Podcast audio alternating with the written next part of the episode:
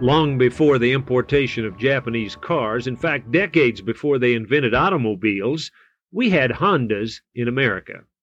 You see, a Honda to an old time cowboy was a knotted or spliced eyelet at the business end of a rope used for making or building a loop. Sometimes a metal Honda or ring was used, but many a cattleman figured the metal could gouge out an eye and won't set tight as well anyway.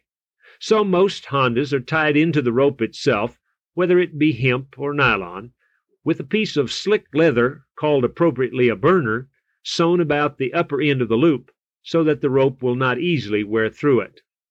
A rawhide riata has a Honda cleverly braided right into the rope itself. The Honda, then, is a tiny little loop that allows the main part of the rope to thread like a string through the eye of the needle.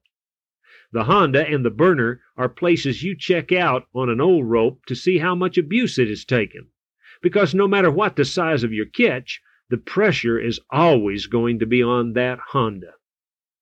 Now, it seems to me that the pastoral staff of your church is sort of like the Honda of all that happens in the way of spiritual ministry. They are the ones that take the pressure of every program, every outreach, every service, every organization, and every relationship. Paul described that tension this way. He said, Besides everything else, I face the pressure of my concern for all the churches. Who is weak, and I do not feel weak? Who is led into sin, and I do not inwardly burn? Every pastor knows exactly how Paul feels. That's a part of his responsibility, part of his calling. It is a divine pressure that no one can bear for him. But you can make sure that the tension is relaxed from time to time. And here are three things you can do. First, make sure your pastor is allowed to have and faithfully takes time off during the week.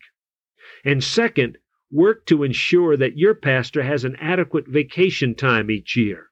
A full month is best. And third, make sure he has a sufficient salary to take a restful vacation with his family. He's the Honda of the church, and if the fellowship is active at all, he'll be the first to show the wear and tear of busy ministry.